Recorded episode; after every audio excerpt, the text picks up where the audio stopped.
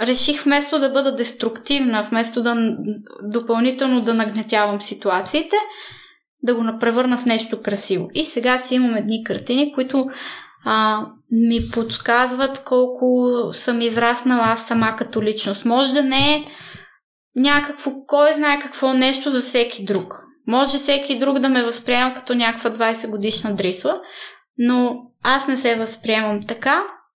И за мен това е най-важното, защото аз знам какъв човек съм била като по-малка и знам колко много съм постигнала през времето за мен си, нали, това са мои неща.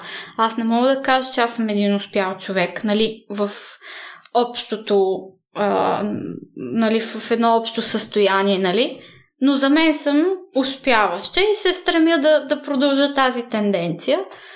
И за мен това е важното. И хората да, да се чувстват а, успяващи сами за себе си, а не толкова да се стикосват спрямо някакви стандарти в обществото.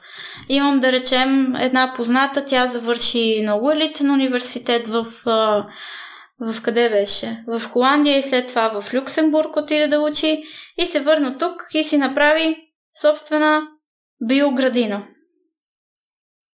И аз си казвам, защо учи толкова много тия неща, Нали, за какво го направи това цялото нещо?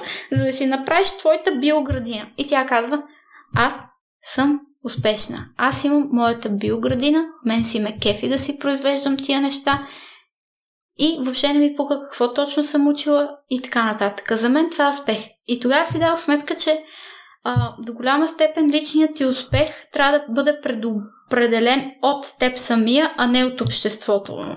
И в България, и в чужбина много често се случва, че м- успехът ти се предопределя първо от родителите, после от средата ти, в класа ти, нали, ти ли си най-глупавото хлапе, ти ли си то дет прави най-много простоти и така нататък, докато не стигнеш до един момент, в който казваш, аз трябва да бъда успешен сам за себе си и да не изпираш най-вече да изискваш.